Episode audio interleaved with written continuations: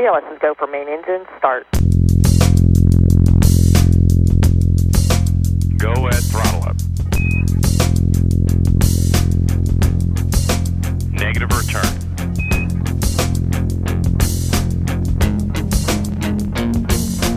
Then we see a nominal MECO. Welcome to space. D'accord et bienvenue au podcast off nominal numéro 11. Moi, j'appelle Jake et voici Anthony. Anthony, comment ça va? I assume that was the intro and that you said all nice things about me and our friend Eric Berger, who is here with us. Hello, Eric. Ça va bien en Houston. Shit. Buongiorno. no I Italian speak the best Italian of all of us. Bonsoir. oh man. Okay. Well, we got the show going. That's uh, that's a good sign. Murphy's Law tonight. Yeah, yeah. It always it always crashes and burns the worst when someone's watching. So um, that's just kind of how it goes. But Eric, how are you today? How how are things in, in Houston?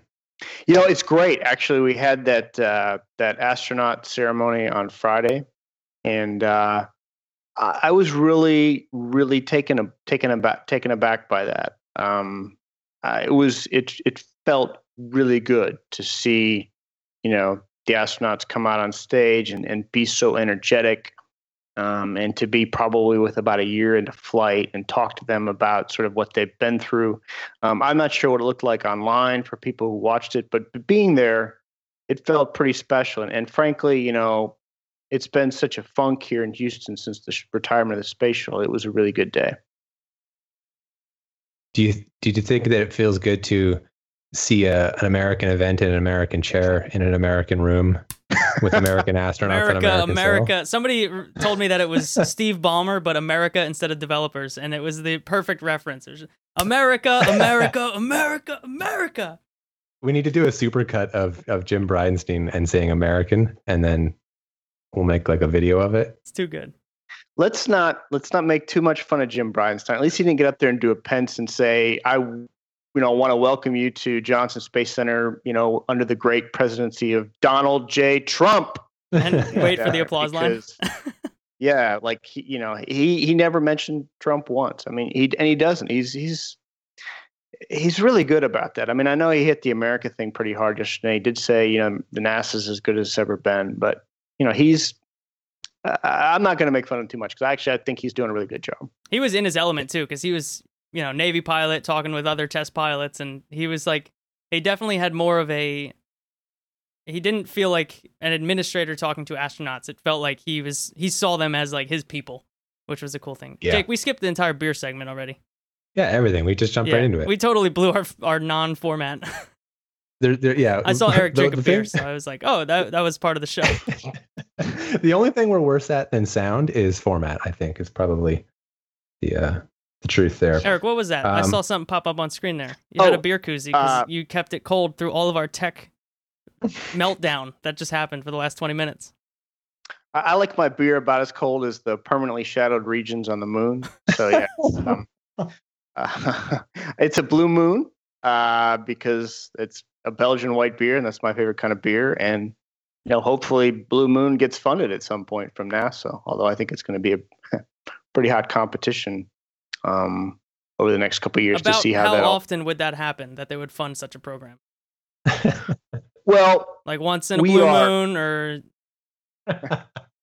Well, they've done it. They've done it once in, in their history, so not very often. But I think you know we're going to get some kind of an RFI over the next few months, and you know we'll see who responds to it, and we'll see what that looks like. But it's it's interesting. I mean, we're getting to the point probably within the next year or so we'll see NASA put some money on the table for at least a medium-sized lander, and you know we'll, we'll at that point Blue Origin will have to be pretty specific about what they're offering. and you'll still be drinking blue moons. I love Blue Moon. I love Blue Moon. It's one of my favorite beers. So I Belgian was good. guy. Wow, I don't mean a lot of Belgian fans. Belgian beer fans, really? Yeah, yeah, yeah. seems like I, odd. you know, ev- It's everyone's the like, best "Ah, beer. it's good, but like I'm, I, you're the first person who said this is my favorite kind of beer. I would drink one, no questions asked. I would also drink one. I love a good Belgian. So what's all this? You're just you know judging us all over here.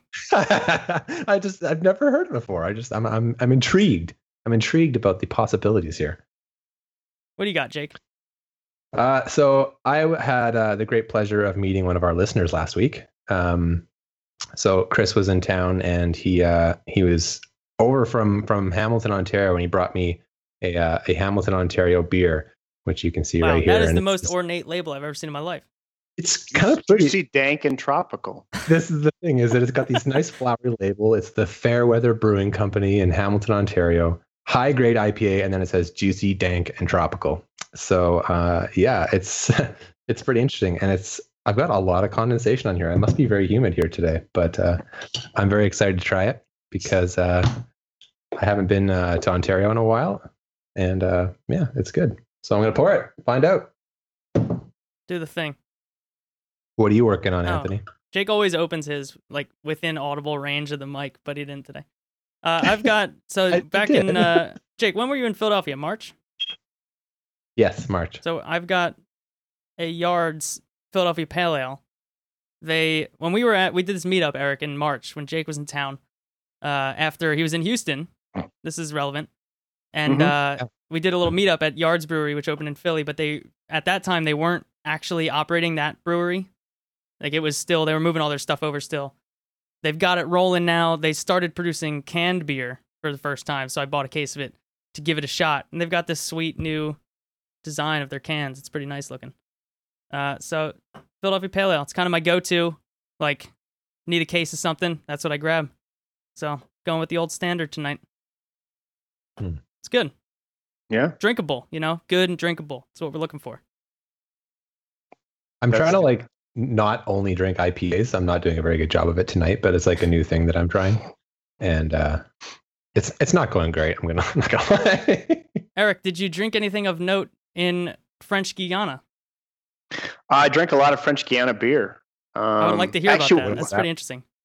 What was really interesting was like Heineken has some kind of like licensing deal there because Heineken was everywhere, and I don't really like Heineken. Um, but fortunately, there was some good locally brewed French beer or beer in, in French Guiana, and then actually Suriname is just north of uh, French Guiana, so I had some Surinamese beer as well, which was kind of a trip. Um, but yeah, it was all it was all pretty good. The the beer there. I'd give it a you know thumbs up. It's interesting about French Guiana. I had never been to South America, and and so when I got there, I was like, "All right, you know, I'm in South America for the first time." And some of the, the hosts I was there with said, "No, this is this is actually France, and so you're still in the European Union. Um, so technically, maybe I wasn't in South America. I don't know, but anyway, I was down there. It was cool. You were I don't like that's how continents work. geologically in South America, but culturally you were in Europe. Sort of, yeah, yeah. Huh.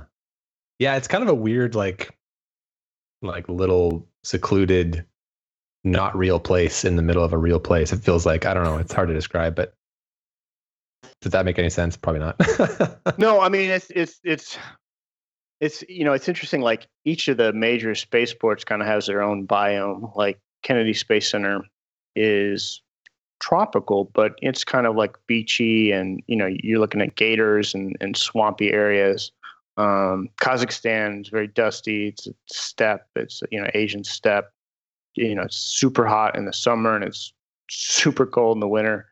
Um, uh, so it's like I said, it's kind of like a desert. And then this was a jungle. Like they like beat back the jungle constantly to to sort of keep their facilities up. And, and you know, you look at the the buildings that were built in nineteen the nineteen nineties, and they look like they're from the fifties or sixties. I mean, because it's just I guess the humidity there and and the tropical rains and stuff. They're just really hard on their facilities. Uh, I wonder if that makes it worth it. Like, because you get, you know, big big benefit of being there is you're so close to the equator, and I wonder how much of that you you that that savings you you know in in performance in your vehicles you spend back trying to upkeep the facilities against the elements. That'd be a cool case study to read one day. I think it's I think it's the not just the performance. I mean, the performance is considerable. It's even it's like even 15% more than than Florida and like you could do like 30% more mass to orbit than than Soyuz a comparable Soyuz launch from uh, Baikonur. Um, but it's also the fact that they can launch toward a polar orbit from there because it's kind of like at an angle on the coast and Right. you can also launch eastward. I mean, if you think about it, in Florida, if you, in Europe, you can't launch eastward from anywhere, really. I mean, I guess maybe uh, parts of Great Britain, I guess you could potentially get away from, but then you're super far north. Yeah. Uh, So it, it, it makes sense. I mean, especially for, for France, which basically like, you know, they had this thing called the Europa rocket, which I didn't really know anything about in the 1960s. That was this contraption of like a British first stage, a French Yeah. second stage, and a German third stage, and it it kept blowing up. And so like the after that, the British were like, we're out, um, and the other companies kind of stepped back. So it was really just France and to a lesser extent Germany kind of holding the candle, and so they went to the one place really that they could they could launch from.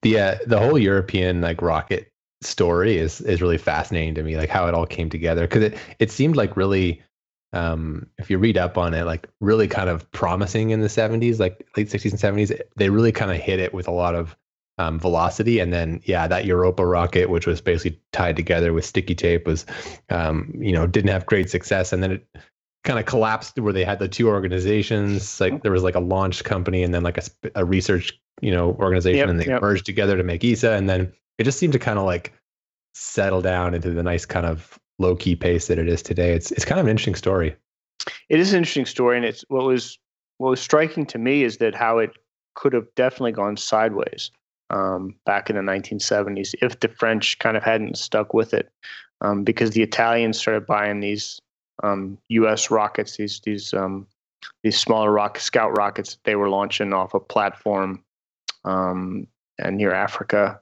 and um, you know, the, as I say, the British basically just stopped building them and uh, and then they and then they kind of came together. And it was really because the success with the first Ariane rockets that that people the other countries looked at that and said oh well we want to be a part of that. So they they came back came back together. But it almost didn't work out. I do appreciate how there's like a certain level of honesty with Europe's launch industry in general that I feel like does not exist in the US at all, like on a national level level, you know, cuz Europe is always very clear that they're like we're trying to maintain a European launch sector and we, you know, sell on the commercial market to make it viable. And your your article, you had a big long piece about your trip down there and you laid out that case very well, which was like we basically aim to cover our costs, but turns out we've made a lot more than we've covered our costs. So things have been working out, but you know, you get the sense that even if they were just able to cover their costs by like a dollar, they would still be doing it because they see that value in keeping that European launch sector alive, which you know, right and I think the, they've got two factors really working against them. One is the the main threat of SpaceX, and to a lesser extent, Blue Origin, which isn't on the market yet, but but is starting to get launch contracts in the early 2020s. Um, and so there are these commercial rockets that are coming along that are very competitive. And then there is the declining orders for geosatellites, which was their meat and potatoes for the 1990s and the 2000s. I mean, that was the Ariane 4 and 5 rocket were built to serve that market. And so you've got other competitors aggressively coming into that, and you've got fewer orders on the commercial market. So it's difficult. My sense is that even if financially it's a money loser for them, they would keep going just because they want to maintain that independent capacity. I mean, it's it's pretty clear, especially now, the way the U.S. foreign policy is set up. You know, sort of to antagonize Europe on a number of fronts. It seems like that they're not going to be want to be beholden to us or our companies to get into space. Hmm. Yeah, I I mean, I figure like it makes sense for them to. Uh, we often think about this argument in terms of American, um, uh, you know, perspective. So we talk about is it worth it to to invest in uh, a government-sponsored industrial base in the United States when you have American private companies, but when you do the European comparison, some of those arguments fall flat. Like, yes, it's cheaper to to maybe go across the ocean and use SpaceX, but at the same time, that national um, capability is is cast in a different light, I think, than the way we look at uh, stuff in the United States. Yeah, they don't want to be, you know, they just like the U.S. military wants their assured access to space. You know, the, the European military, such as it is, but but moreover, their like their GPS system and and you know uh, Earth observation systems. They want to have an independent access to space too. So we went the route in the mid 2000s of the EELV program, but you know they're sort of plugging along with with Arianespace, and they've built the Ariane 6 rocket to try to be more competitive commercially. We'll see if that works or not. Um, I think the jury's out, um, but I I also feel pretty confident that if you're a commercial buyer of multiple satellites or provider of multiple satellites, you're going to want to make sure that it's not just a SpaceX or it's not just a Blue Origin in the market. So you're going to maybe throw some contracts there too Mhm. because you want to maintain that competition. Yeah, and you don't want you don't want one rocket to have a, an anomaly, and then your whole queue of of Yeah. payloads is is all messed Yeah. up, right? So what did you get the sense here? You know, I I, I get the vibe that this was like a in the run up to Ariane 6 kind of trip in general. I assume that was a lot of their positioning of it or or was this more of like we haven't really done a lot of outreach and maybe we should have somebody swing on by French Guiana cuz nobody ever comes here. Uh, or maybe they were I think- trying it out in prep for people to come down for James Webb, which is when I assume they will have Yeah. more tourism to French Guiana than there ever has been for space nerds. So I think I think it was more of the latter, the fact that they're like they people in Europe don't even know that they have a space agency, right? And so they they were bringing over some journalists from a lot of journalists from Italy, some from France, a couple from Britain, and then they actually invited me and, and they invited um, Caleb Henry from Space News. Uh, he couldn't he could not ended up not being able to go. Ah. Um, but his loss um, because it was awesome. It Looked like a great trip. It really, really was a great trip. Very eye opening, and and it was really cool to be able to get in to see all their facilities and and sort of meet their key people, um, and just to really kind of understand where they're where they're coming from, and uh, uh, you know, so uh, they they really I think are just looking at ways of, of getting getting more attention, um, and, and so I that was I think that was why they did the trip, and actually I I told them that what they really ought to be doing is the next time they have an Ariane 5 launch is they ought to bring down, you know, there's like these dozens of kids like in their teens and 20s at the Cape that take these just incredible launch pictures. Oh yeah, yeah. I said bring down a half a dozen of those kids and turn them loose and and let them you know, let them take these, you know, some awesome pictures of your launch and then share that and then that'll get your you know, the United States will be looking at the what is that rocket? Whoa, that's really cool. Um, because it's a pretty nice scene of the rocket taking off from the middle of the jungle that you don't really see. And so the the response I got to that was we're going to consider that, but the people who take pictures for them are it's I don't know if it's a union or not, but it's basically like they have like they take the pictures right, and they don't you know, they, they don't want other people coming in to take their pictures. So I don't know if, I don't know if that's going to work out, but um, you know, if you're thinking about going down there for James Webb, I would just say that, you know, the viewing area is really far from the launch pad. Oh, no. yeah. So it's not it's not like going to see a Soyuz launch where you're you know a mile and a half away. Um, You or know, even all like, those you people know, that have been there for Soyuz launches all over the world, the thousands. or like that- but even but even like the you know even like the Falcon Heavy launch where you were Yeah. I don't know how far is the media Three center miles. from the Fal- yeah it's it's pretty close. it was close enough that um, Jake and I were like, "This feels like we're maybe a little too close to this thing." Nah, nah. no, no, no. But but so I mean it, it. But like it's like seven miles or something like that. I want to say it's really far. Um, because they took us they took us there and said, oh yeah, like because like you're in the controls, you're like behind a glass wall looking at the control center. That's where the VIPs are, and then they go out on the balcony to see the launch. But it's like it's like seven or seven and a half miles away. wow, even that is seven miles. Yeah, That's kind of Yeah. nuts. Yeah. Hmm. So I mean, you know, I, I don't want to tell anyone not to go down there because it's a cool place to go and to check out. But maybe I, I, I don't know. I don't know. Hmm. I'd do it if they need both space podcasters and beer reviewers. I feel like we've got that market cornered. You guys got that. You guys have got. I don't know. like Matt the- from Interplanetary was there, and he, he also has that market cornered. Yeah. I mean, the European, the, the PR guys, like for the ESA and for the Ariane space, were just you know really cool people to hang out with. You know, very open, and yeah, they were they were just trying to get more attention on on what they were doing. You know. So, what was the most surprising element of that trip for you? Of you know, whether that was the actual facilities there or something that they said. Like, what was that takeaway for you? I guess it was just sort of it was really kind of getting a sense of the history that they'd been doing this for so long, you know, that and that and that sort of really having it hammered home that the commercial market for satellites was not created in the United States. It wasn't even in Russia. It started there. You know, they were the first to come to the market and say, if you've got the money, you know, we've got a rocket we'll sell their services to. Because, you know, before before the late eighties, you couldn't you know, you couldn't launch a you know, you, you couldn't really fly space in a shuttle, especially after Challenger. And you know, the Russians weren't launching commercial stuff really back then. And so I mean, they they said, "Well, we'll launch it for you," and that and that you know, so they kind of they kind of view that as their market, um, Hmm. and sort of to seeing how they've reacted to um, to to SpaceX and you know, because before SpaceX, you know, I mean, it was them and Russia that dominated that market. The, you know, ULA was just not competitive price wise with with them Yeah. because the Ariane five you could put two satellites in Two there. two if it satellites. Yeah, yeah. 180 million, you know, the primary is paying like 110 and the secondary is paying the other the other half. It's still less than an Atlas 5.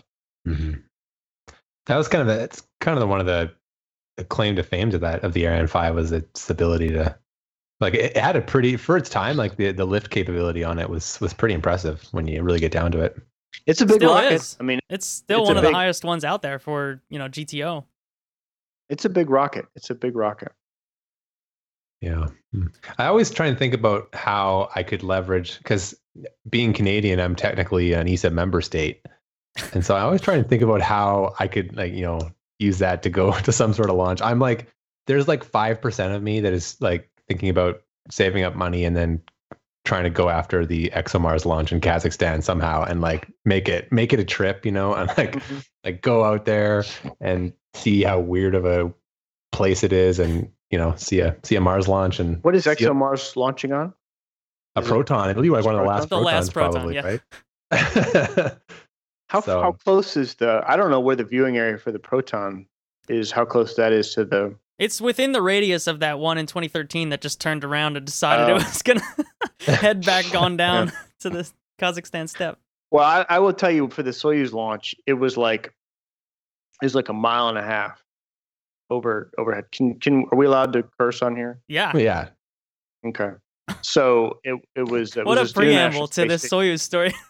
it's a pre, it was a preamble. So so it was a 2014 launch of, of Butch Wilmore uh, to the space station and a couple couple Russians. And so like you're standing there and the rocket is like I don't know what it is, mile or a mile and a half. It's close because when it goes up, it feels like when it gets I don't know, a little bit up in the sky, it feels like it's almost going overhead. And so I, it was it was cool, but also like a little nervy because you're like, man, you know.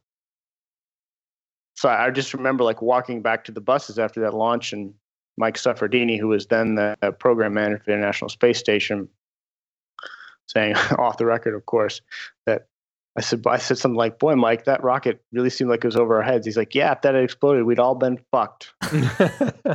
So, so Super great.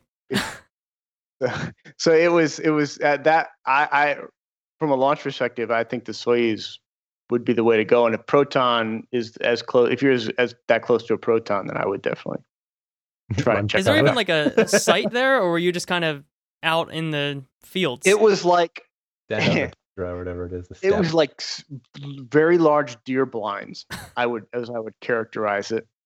Um and then like so they had like sort of like the media like three areas for bystanders and the media and there may like 150 or 100 people there and then they had like a smaller area over where the family was with the nasa officials. Um, but like i mean you're all walking back to the same buses so i mean you're all you're all together. It was so different you know because if you do a, a nasa launch a, a space shuttle launch back in the day and i'm sure commercial crew will be the same way like the family is completely segregated you know from the from the media and fr- you know the entire time and like so the media has their little area or their big area and then everyone else is kind of kept away from there Every, there everyone's like together like you know hmm. you're traveling out to the rocket rollout the family is there when it gets put on you know vertical on the launch pad. The family's there, and they're standing right there, and you know it's totally different. Peeing on the bus Hmm. tires and stuff. we, we didn't see the peeing on the bus tires. Is Is that actually a thing? I'm told that's actually Okay. a thing. Yes, I've always been like, a, hmm, is that is that a thing? Seems like a pain. Thing, but but the question is, do you know how the women do it? Right. That's why. Yeah, That's they, what. they like that's like what mainly comes into my head. Yeah. right? Yes, they have a cup. They they bring they bring Like- it ahead of time. And these Russians and their traditions, man. yeah, don't they still like they still like bless the rocket and everything? Yeah, and- they do the whole thing. Yeah, we got to see that too. That was a that was fab. Well, you you really have to commit to not changing anything since 1960, whatever. sixty, yeah, sixty-one, right? Well, I mean, everyone who's developed anything knows that once you start changing stuff, that's when it breaks. So it may as well just just just do it exactly the same forever. And that's really working out for the rocket industry now in the Yeah. twenty. Like, 20 uh, NASA's too. NASA's trying to change. Come on. Parts. They're trying. Parts of them are, yeah. All right, let's Some of the shift good to the commercial crew stuff because that that seemed like a lot of fun yesterday. You've had like what a couple of months you've had here, Eric. This has been like space nerd heaven for I have you. I have a I have a ridiculous, ridiculous, yeah, ridiculous. You're on a good run Great. here. You talked to Gwynne Shotwell yesterday. This is like, she would be like the patron saint of the Off Nominal podcast if that was such a thing. Yeah, Gwynne's a badass. She um yeah, she's a badass. Um it was no, just so what it was is um most of the media had, had filed out, but I was sitting there talking to Chris Davenport. He's the Washington Post reporter. He and I are friends. Um he's one of the I mean he's he's great. Great guy, a, a fabulous reporter, obviously. Um and and uh one of the people I consider real, real competition on this beat. Um, but we were sitting there waiting to talk to Ted Cruz because Ted Cruz was there, and you know, he- he's he is a human being, by the way, not an alien. I can confirm that. Um, sure he's not like an android or something or it didn't. Well, he he was ex- excellent on what, no matter what you asked, getting back on message. Although I did ask him about the BFR to try to say, hey, you know, you're you're the It's your senator state, from baby. Texas. Yeah. They test their engines here, and that thing is going to launch from Texas. You know, I mean, I mean, what do you think about it? And I'll have a story on that that next week, by the way. What Um, tease. But it, it was not. It wasn't great. I mean, I, I wish he'd said. But he like talked about that for a second, then pivoted back to his message, which is all the great things Ted Cruz has done on space and as as the senator. And to be fair, the last couple of years he has been very good for commercial space. Um, anyway, she was as we were waiting, she comes walking down the hallway, and and so we just you know grabbed her for a minute because you know we you know, we both knew her. She was she was great, man. She's very you know Gwynne is just always super high energy. I think you would have to be to sort of work next to Elon um, and, and survive that. Um, but she was she was fired up. She said, you know, I've got a date for I've even got a date when we're going to launch in November. That's sort of how confident she was. But she said they wouldn't let me they wouldn't let me tell that today. So It's Thanksgiving. yeah, yeah. it's I I One of them, either Canadian or American. I don't know which. I mean, uh, no turkey, right? I, I think it. You know, I think it's it probably if it happens, it would be sort of in the last ten days of November. So there you go. You heard it here first. You heard it here first. That's right. Can I just man, uh, yeah. go off for a second about Victor Glover? yes, yeah. Man, I got a man crush on that guy. He's a Is that- badass. yeah. Is that your your profile picture in the Discord, Eric? Is that Big Glover? I put Is that it? up because I love that picture. Of, I love The that one, picture. the of Victor. double thumbs up. All those pictures that they put up, uh, that that uh, Bill Ingalls took of them in like is the- their charged up moments, like you know, yeah. are great. I mean, those are I mean, that that was like the energy of yesterday. It just, I mean, it felt cathartic for for that space center and for people. You know, it was it was a great day. So yeah, yeah, his picture was the best though. Well, he he was the best charismatic entrance of all of them. Yeah, Yeah, So- he was. Did, did you get a sense like and this is this is uh this is the outsider question here so uh bear with me. But like i mean there was a lot of like uh, uh american rah rahness so like was it did you get a sense of like how much of this this like fanfare was just kind of waving the flag and how much of it was like really genuine thankfully this is this is finally happening again? Like can you can you interpret that? So here's the deal, right? Since 2011, Houston has got the shaft on spaceflight, on NASA's spaceflight. Um, Marshall has had the Space Launch System. They've had Richard Shelby making making it rain um, for them, and you know they they've had a lot of a lot of good you know a lot of funding going there and a lot of activity, and, and they've had a lot of growth. Um, and Florida has seen this. You know they they took it they took it in the shorts hardest right after shuttle. They had the most layoffs and, and things like that, but they have made a really nice comeback with the spacecraft spacecraft manufacturing facilities there, with Blue Origin locating there, with the sort of renewed launch activity of, of SpaceX and the promise of more launches. So, you know, Florida has had a nice renaissance, but what you know what has been happening in Houston? Yeah. You know, they've been building Orion, which they've been doing since 2004, 2005. Um, they're managing the space station program, which may go away in 2025, may go away in 2030. But the astronaut corps has, you know, shrunk by in half, been cut in half. This big flight directorate, which you know oversaw seven shuttle flights a year in addition to space station, you know, now they're not managing any flights. I mean, when when the humans launched to space to the space station, you know, the flight directors in Houston watch it. They watch the Russian feed. You know, they're not in control. They're they're kind of they're kind of along for the ride, um, and so it, you know, it. My my perception, they wouldn't obviously they wouldn't tell you this, but I mean it's it's been a really hard seven years for Houston. So to be back in the game of actually overseeing launches, you know, it was a big deal it was certainly much. It was the biggest deal, and I would I would submit it was a bigger deal than the EFT one launch back in 2014. I mean, think about it. They've had a flight director and flight team assigned for EM1 for like two years. And all due respect to those people, what what are they doing every day? you're you're flight planning for a mission that's going to happen, not going to happen probably for at least two more years. And it's it's you know anyway anyway so all that to say to sort of have nine people assigned to flights um, and to to to have that seem real and now being back in the flow of training for those missions like you were in the shuttle before 2011 that was a big deal. So did Hmm. could is there anything that you could glean from particular assignments? Uh, i know there was even just here in the discord there was like oh Suni Williams isn't on one of these first flights i was like maybe she got a longer assignment on iss or I don't know what goes on behind the scenes, but was there anything in particular that that you're taking away from you know that list of names? Yeah. So okay, so first of all, Suni Williams. Um, good question. I don't have the absolute answer, but I think it was the fact that by going on the second Boeing spacecraft, she gets to do a mission, be the leader. She gets to be the commander by default because she has the experience, and she gets six months on station, right. which I think she wants.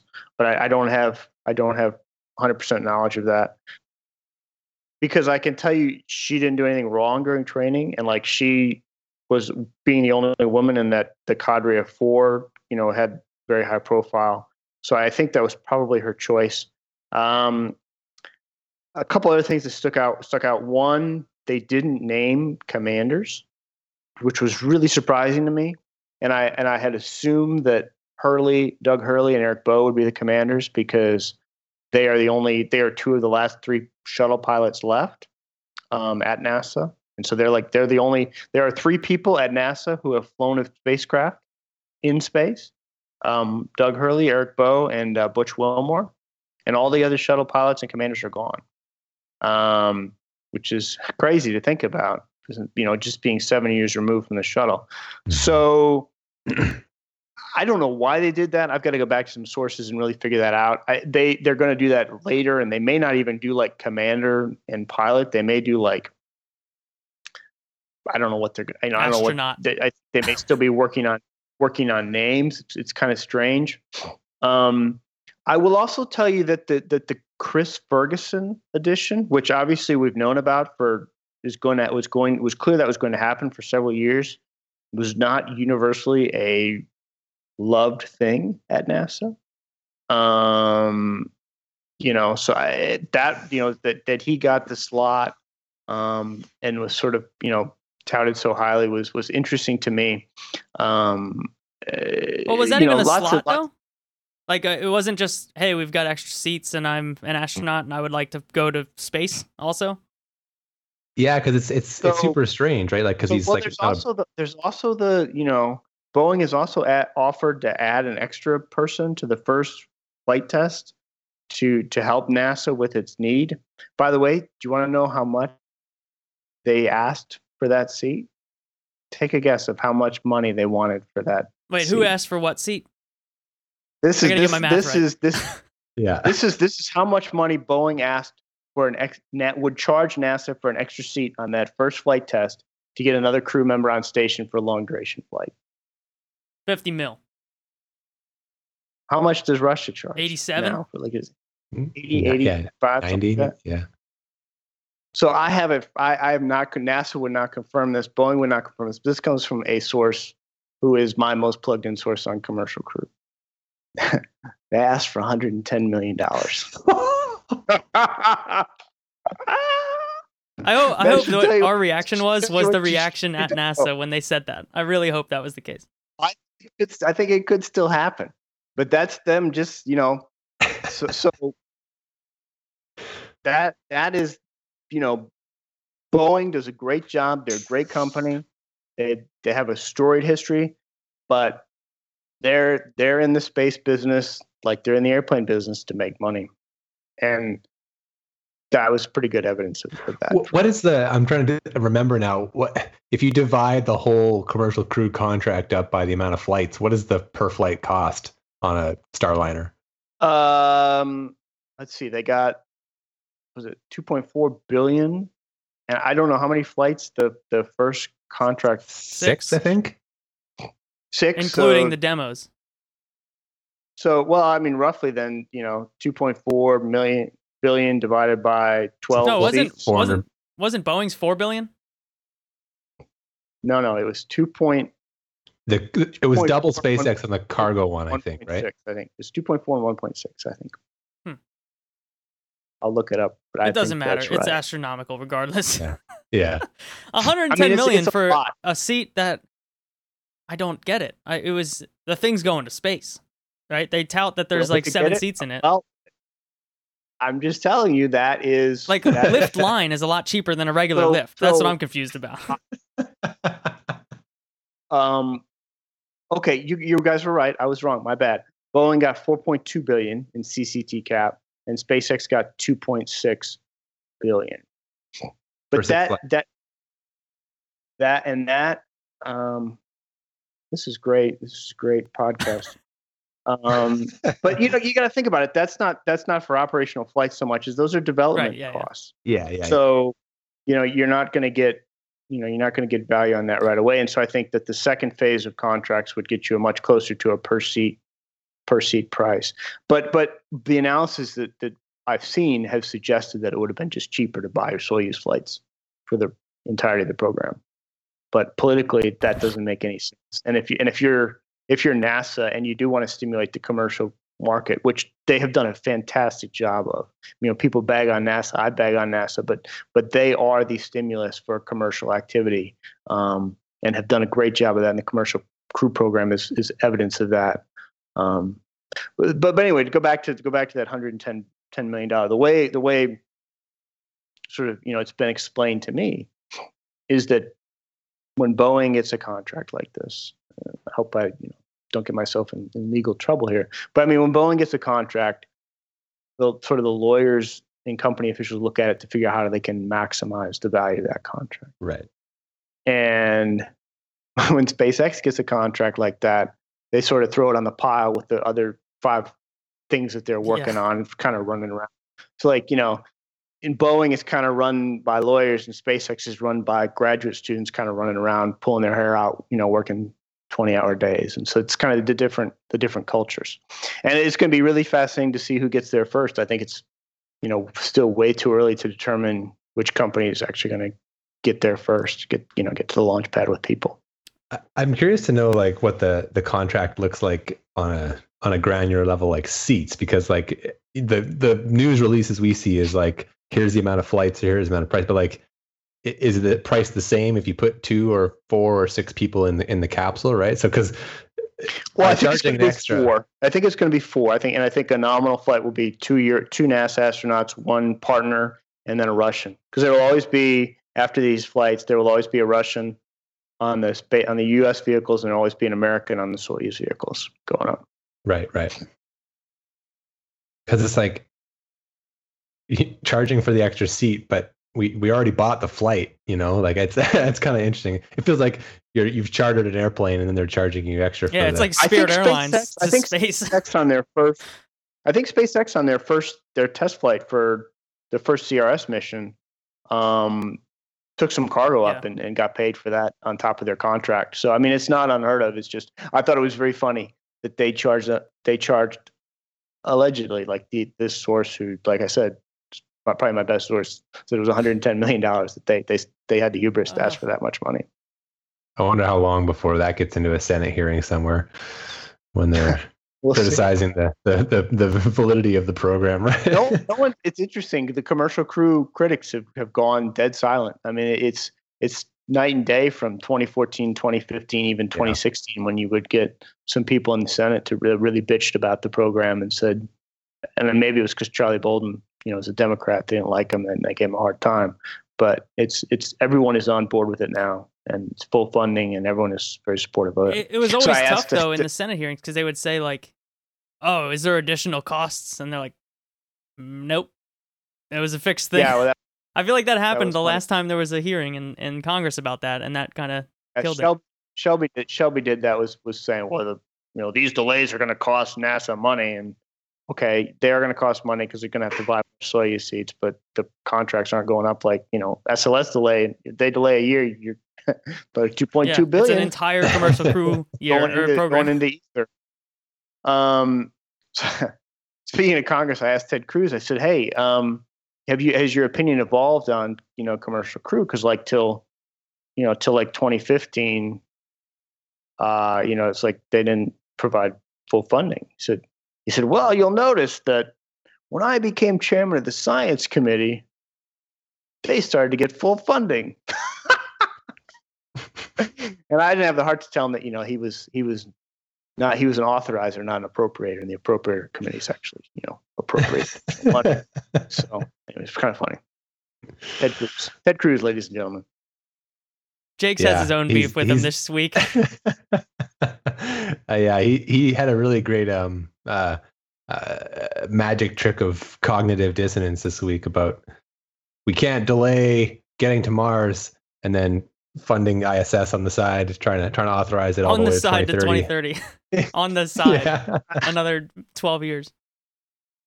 That is that is the most frustrating thing about NASA to me is that there is no there's no detailed plans about how we actually get to Mars and they're not building actually any hardware for Mars and so it's just it's just still hot air and talk and it's been that way you know eh, forever so I you know I it's it's it's got to be very frustrating um, for people who really are like fired up about getting people to Mars. And it is, I mean, I think ultimately it is going to take some kind of game changing technology like the BFR, you know, and I, and I, I think they'll build the rocket, but I'm not sure that they're going to build the spaceship. That just seems like science fiction, but maybe, yeah, maybe kind, they're- of, kind of mental, right? Tweet of the day was Eric's tweet about some Reddit thread that you got sucked into. I'll post a link in the show ah, notes because the ah. GIF that Eric attached as a reaction to reading some Reddit thread about BFR today was a plus. Well, it's I'm I'm a subscriber to like the SLS subreddit just because I ca- you know I try to keep tabs on what what they're You saying. enjoy and there's, there's nobody. Well, you gotta wonder who's in there, but I mean, It's Ted Cruz. I, I He's like, hey guys. no man, no man. But it's like the the question was, well, what is SLS going to be used for if BFR flies? and it's so there's only 1400 subscribers to the S space launch system subreddit Russian trolls. It's the Internet Research Agency. i don't know Sub- subcontracted out by Richard Shelby. God bless them. They still have in their preliminary launch schedule EM1 in 2019 on here. So anyway, you know, it's 1,400 people. You know, uh, you know, I don't know. I don't know who it is. If they're just the people from Marshall or, or who it is. But anyway, yeah, it was, it was. What happens if that's? I mean, really, it's if if New Glenn becomes a reality, what happens to SLS? I think that's the real question. Yeah. Yeah. yeah. I, I, that tweet killed me. the, I love just how honestly the question comes about. Like, hang on a second. Oh, wait, yeah. guys, I'm doing the math here. And, I'm doing the math here. Spending two billion for a launch of, you know, not looking people. good. Poor people. I don't know, man. That's worse than Boeing's rates. Not really work. Wait, I thought this was supposed to be cheaper because we're reusing stuff. you mean they can launch CubeSats to the moon too? oh, why does every one of our episodes degrade into making fun of SLS by the end of it? I don't know what. like we got into this space podcasting lucrative ecosystem for one thing to make fun of SLS. SLS ribbing, yeah. oh man. Okay. What else you got on the radar, Eric? You've got you've had these, you know, Kourou and commercial crew. What's the trifecta here? Well, I I I don't know if it's going to happen yet or not, but I did.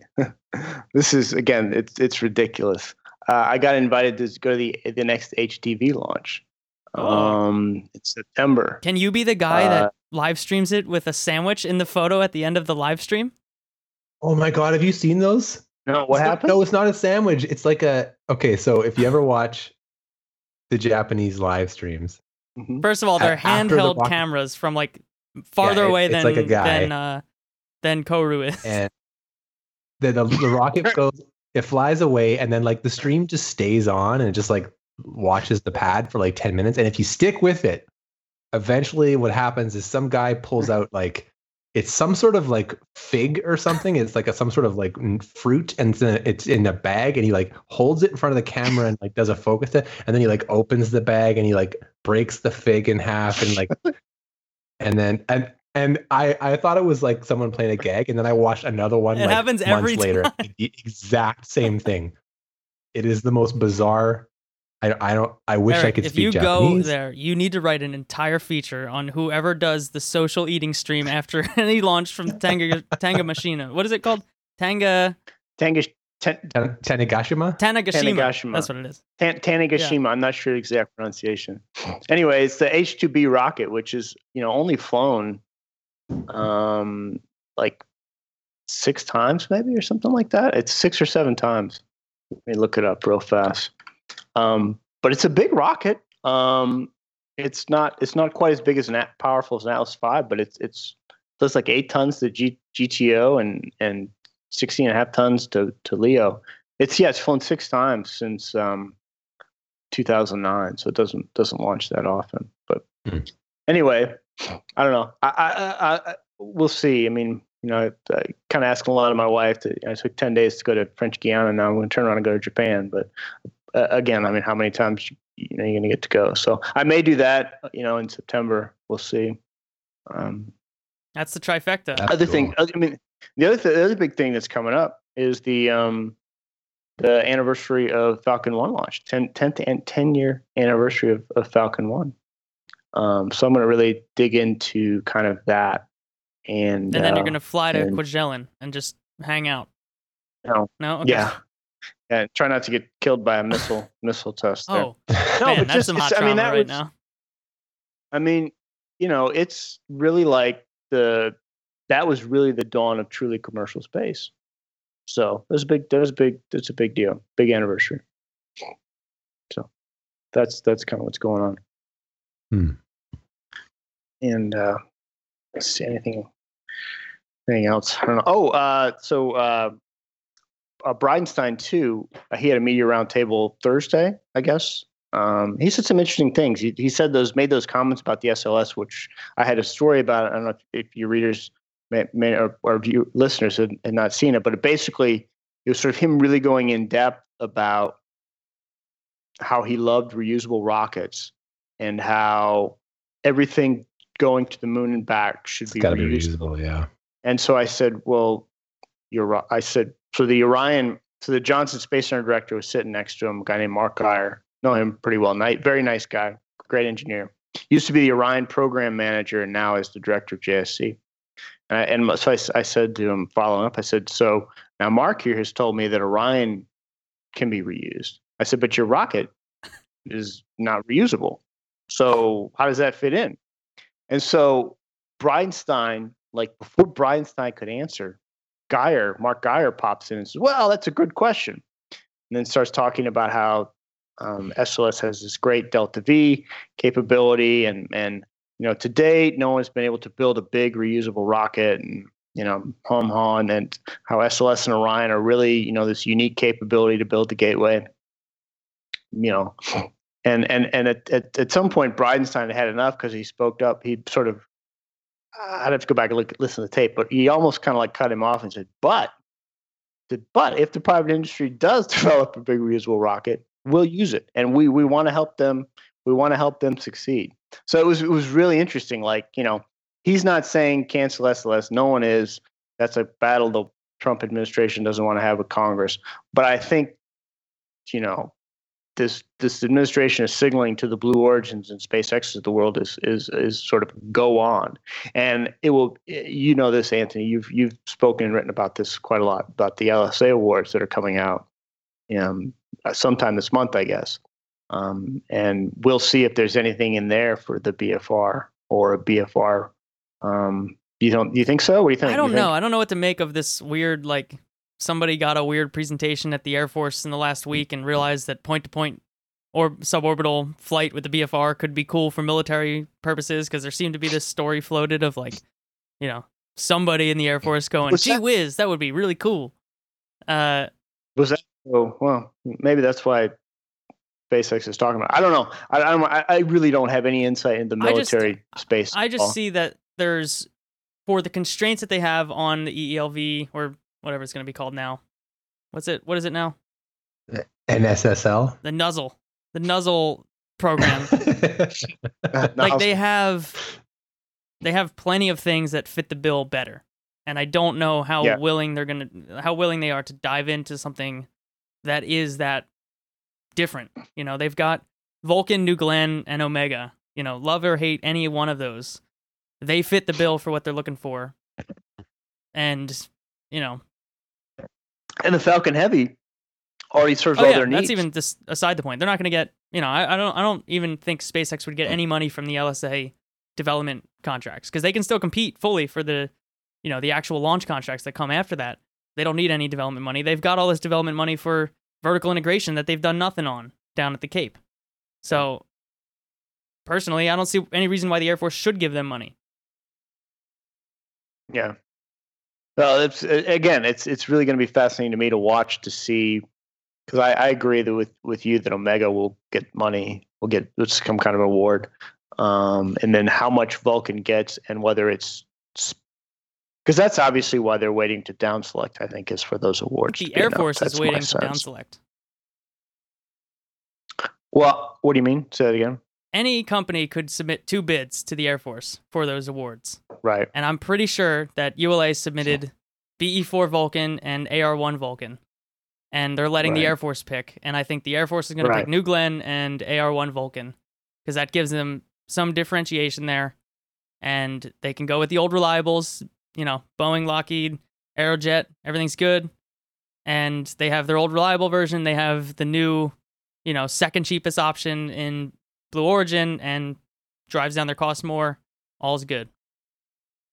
Mhm. It just makes too much sense. Be. I mean, that's that's that's reasonable. But you would think ULA would want to have a say in that ultimately. you I mean, would, but they've shown ULA itself, maybe separate that out, but the parents have shown little to no interest in any of the things that ULA Yeah. has been saying for the last two years. And it's bumming me out because I could see a, a future where Tory Bruno, with support, can actually do something really cool. But it, it Yeah. seems like whatever's going on internally there, the parents are just not not into it without the support of an outside yeah, structure. boy, if the Air Force if the Air Force comes to ULA and says, "We want you to build Vulcan with the AR one," um, you know, when does that rocket fly? You know, because I because like I don't see evidence that there's been that much development work done on AR1. Right? It, it seems like they'd be pretty far away from. Well, don't they have to change the whole? Because like all the all the mock-ups have been like a diameter of rocket that have been based on methane as a fuel. So they could do a double AR1 five meter Vulcan, which is crazy sounding. Uh, and I linked to an interesting. We're going to go back to, to Reddit here, but there was an interesting thread on the ULA subreddit like a month ago Hmm. or so of an old, old, old envisioning of like I forget what the concept was called, but it was an Atlas Five upgraded with two RD180s, and it essentially lets them drop a couple of solid rocket boosters for the typical payload range. So when you put it that way, there is a future. I think they're like 10 years too late on this concept, but it is Yeah. a viable thing for what they've got. Yeah, Atlas 5 Phase 2, Mass Fraction in the chat has has that name exactly. So like when you put it in context of all the other stuff that's been talked about with Vulcan, saving money on SRBs and, you know, doing the uh what previously was the most batshit crazy recovery option of any space flight hardware was with the engine dropping off and the helicopter catching it up until the point when SpaceX created the monstrosity that is Mr. Steven fairing catching boat. Uh, now it doesn't look so nuts to do something like that. It seemed like a viable option That, that's 10 a or 15 peach. years ago. That's a peach in that that Jaxa stream. That's what it looks like to me. We're looking at the photo here. it's not a peach, dude. It's got like a hard shell of some kind. It's I don't know, and it comes in That's a bag. That's a ratty looking I've peach if that's a in peach. Man, that's hilarious. Yeah, I don't know. So the LSA awards are going to be fascinating to watch. We're going to get a lot of answers to a lot of questions, I think, from that to see what the military wants, and and we'll see. Should we do some picks? I think we should do some picks. I think we're at picks point right now. Okay. You got a pick? Uh, who's going first? You're first? talking. I'm talking. Okay, I have a pick. I'm not. I'm not done consuming the pick yet. I've started consuming the pick, um, but I'm, I'll plug it anyway because it's been kind of weird. Uh, so I started reading this book that is available for free on NASA's website. It's a history of planetary protection. Oh, It's, uh, Mm, Yeah, it's by. Uh, I'm blanking. sounds sounds name. like a reader. Oh, dude, that's that's the joke. It's like super, and like I'm only like in the first couple of chapters, and it's like talking about the history of where it came from, and it's just like it's basically a chronicle of like every meeting that happened in, in 1957. It's a so it's it's it's pretty funny, but um, yeah, it's really uh, at least where I'm at so far. It's been really fascinating to see, just like everything else in the U.S. space program, and where how the planetary protection policy has rooted in the race against the Soviets. Like, like everything, it just comes back to this this one little bit about how, oh, they're gonna go there and we're gonna go there, and the scientists are are freaking out because of, of what might happen if they're start like literally the the first few meetings were like. What do we do if they nuke the moon? That was like Yeah. the main the main meeting was about how to handle a nuclear fallout on the And? moon, and so it's uh, they they really advise against it. Okay. is the- is that's the- great. It's a really good recovery option. yeah yeah so it's it's it's funny and some of the weird concerns they had you know like they they didn't want to um they the reasoning of like let's not put anything in orbit around the moon because when you fire the rocket engine it expels gases and because the moon has basically no atmosphere the gases that you expel from your rocket engine will account for a massive percentage of the mar- of the the lunar atmosphere and so it would ruin any study of the atmosphere. So they didn't like they were like let's not ever like don't even go to the moon. You can fly by it with no engine firings and that's like all you're allowed to do. Like so there's some really funky uh, things that they brought up in it but uh, yeah it's been pretty interesting. So um, you can get the ebook or the pdf or whatever on on nasa's website we can we can link to it but it's been it's called uh, when biospheres collide is the uh which What a like very great dramatic sci-fi sounding title. but, but yeah it's uh Is that one of those NASA history ones? yeah kind of yeah so i wanted to get the full context um because i really want to dive into planetary protection a lot Not for any particular reason I- related to projects that you may or may not work on. No, No. no, definitely not. Um, no. There's an interview I'm chasing, and it's it's taking me longer than I I wanted to. it's the but, Moon uh, Nuke developer. Yeah, Yeah. Really? The guy that first built the first nuke. It was the nuclear uh, quadriad or whatever the word is for beyond a triad. um, So that's really that's really interesting. I think that you know, if we ever get to the point where we're starting to do real shit, you know, on Mars with with private space, then this will be a real battle. And uh, so I think it's it's good to sort of really understand the history of this. And there is this huge divide between Huge people divide. like Musk who couldn't give a shit about planetary protection and scientists and like the planetary society who you know will fight tooth or nail against you know sort of any kind of human activity and you know we're going to come to a point where that's really going to going to come to a head so that'd be Yeah. fascinating it's Yeah, good to and- understand the background of that And exactly. And whenever there's like a one of these kind of debates, it's like super tribal like that. Like it's getting to a point where like it doesn't matter what the facts are. It's just you're on team them or team us, right? Yeah. Um, I always like to try and that puts me on edge, and I have to like understand more. I I'm not comfortable with those kind of debates. I'm like, no, I will I will learn until I can bring everyone together. It's my You're so that's Canadian. my my, my heart. Uh, harmony personality trait right there. yeah, I'll fight this this battle with knowledge. But um, Hmm. yeah, that's what I've been reading. So uh, check it out if you're like, hey, I I want to have a an agenda of COSPAR meetings from 1959. what do you got, Anthony? I've got a preemptive pick. Oh, Loren Grush's spacecraft is coming back next week. So hey. I'm just doing a preemptive one because there's going to be a couple episodes before the next show here. And the first season was fantastic. She was doing like uh, zero G flights and, you know, wearing exo suits and stuff like this. And it was pretty great. So this one seems to be more focused. She, I think she went to Hawaii to visit some of the analogs. So that's relevant to your interest, Jake. Uh, and it's more about living in space. So I'm very curious to see what she's got. I think the first episode goes up like next Friday. I want to say the 10th.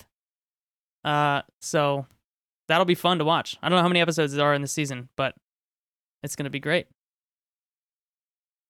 awesome. okay So we should. She's got to be on this show soon. She's like, Yeah, it'll be a lot of fun. we'll, we'll get her. So. Uh, That's all I got. uh, Eric, you got one? Yeah, so um, I I was in college when, uh, or in high school and college when the when Star Trek Next Generation came out, and so I watched some of it, but not all of it. But I liked it, you know. I liked it, saw the movies and stuff, and so you know, you kind of need some escapism from the real world these days. Jake And reads so COSPAR about- meetings from 1959 to do that. Yes, so I like the old real world. I I like to believe that there's still some you know potential in humanity. So I, I just started went started back and started watching the whole series um, a couple couple months ago. And, uh, just just sort of from from beginning to end. And I had watched all of Deep Space Nine because I really like that, so I'm going to watch that again. Um, but there's a sorry, it's another podcast. Uh, hope you don't mind, but there's this Greatest Generation podcast, which is these two like videographers or something, but they just kind of go back and make fun of the episodes. Like one of their shticks is that like Picard is kind of like uh, you know sexually abusing Wesley because he keeps calling him the boy. is very awkward around him. It's it's but they like they kind of they kind of they make fun of like the episodes. That it's it's it's it's but you know also provide like a take. You know it, it, it's very good. It's very it's very funny, and so I'm watching the show and then listening to those podcasts and, and moving. It's called The Greatest Generation. There's a lot of like I think Star Trek podcasts that take themselves very seriously, but these guys.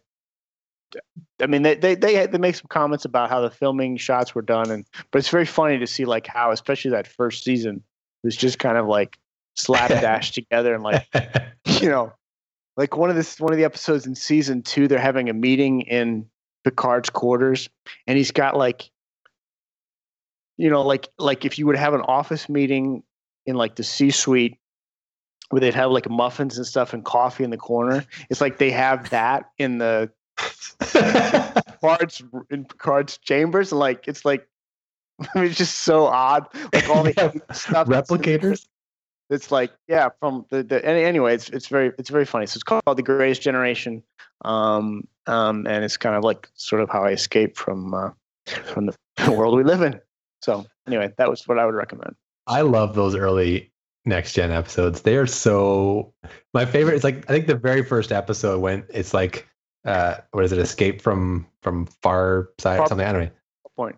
Yeah, far point. And they and it's like when when um, Riker's like assigned to the crew and Picard's like, I don't trust you and I'm gonna make you do a test. And they're like, you have to like separate the saucer by hand. And he like he like sits down. He's got like super serious face and he's got us and he's like one degree left, two degrees left, up one degree, and like just like wings it like the whole Enterprise separation.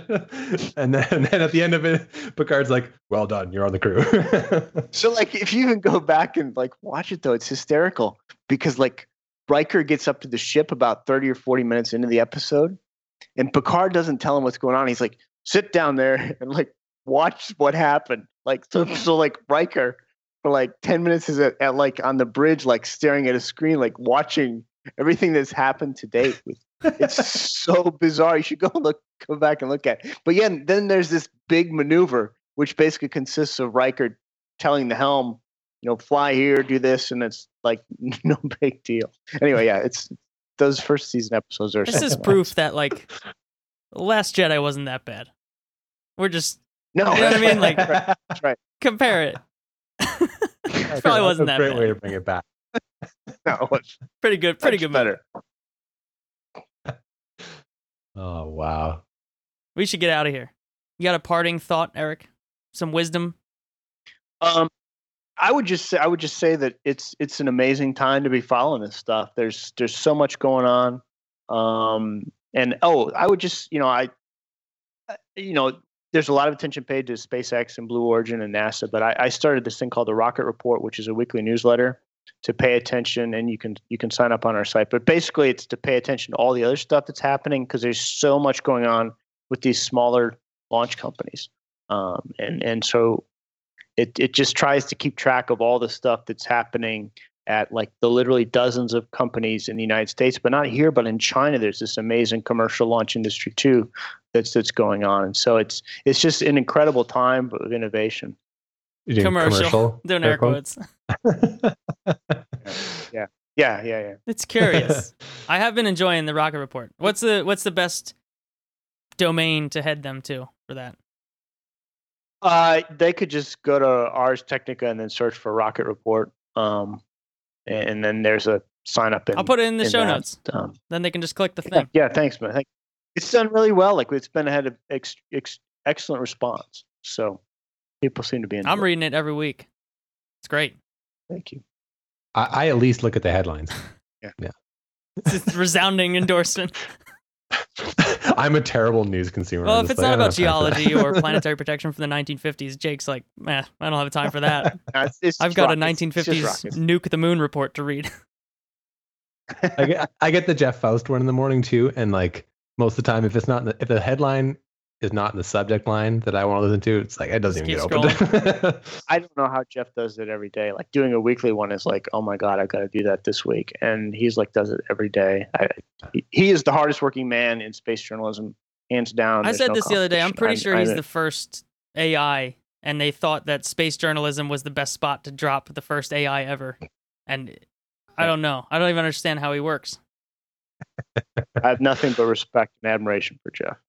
He's a cool guy. Jake, you got a plug? What have you been working on? You got some podcasts recently. Mm. Yeah, yeah. I had a I had a a, a, quiet streak because my house renovations and me trying to sell the house that I renovated, and combined with summer availability of guests, which is just notoriously bad. Uh, I got I got caught and I didn't have an episode, so I went five weeks without an episode, which like hurt my heart. But uh, we're back now. Say you got caught in a dust Um, storm. and I got a, yeah, I got caught in a dust storm.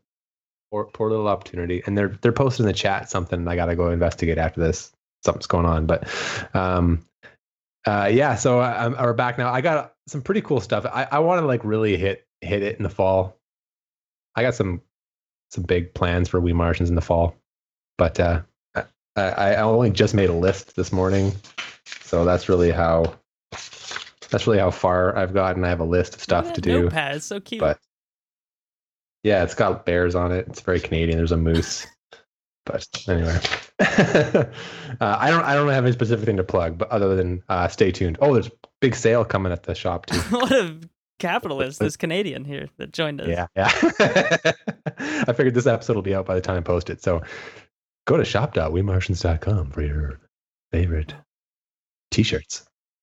What, what about you? You plugging anything? Cube Rover, talk to Cube Rover. Eric, these guys are pretty interesting to talk to. Talked to a couple people from the astrobotic offspin that is Cube Rover. Mm, okay. They were uh it's a divisive episode, I would say. People are are split on whether this is a great idea or the worst idea that since nuking the moon. So Okay. it's pretty it curious. out. I they they're working within a lot of constraints. I find that kind of stuff interesting. Uh, some people think that they don't really have a realistic roadmap, so I'd be curious about anyone's thoughts. A lot of companies don't. A lot of companies don't. I mean, it's it's so much hype out there, man. It's a lot of BS. Got to try Yeah. to cut through it. Some some sad uh, words that a Moon Express today too. Looks like What happened? looks like it's not going well there. I don't know. I just saw a tweet that says that they're they're down to only a Hmm. few engineers and Not surprised. I'm looking into paying that. them. I'm looking into Hmm. that. I'm looking into that. It's yeah. It's, They're toppling it's- just like the old launch complexes. Well, on their, every time. Every time I write a story about Moon Express, I get people saying you got to be really careful about what you write Ooh. about them and what they're saying. Hmm. So well, all right. anyway, Cliffhanger. great place to leave it. Yeah. anyway I'll, I'm talking to Bob Richards probably Monday or Tuesday and see what's going on. So, Sweet. cool. See you, everybody. Okay. All right. I enjoyed it. Thanks, guys. One, two, three, four, five, five, four, three, two, one. End of test.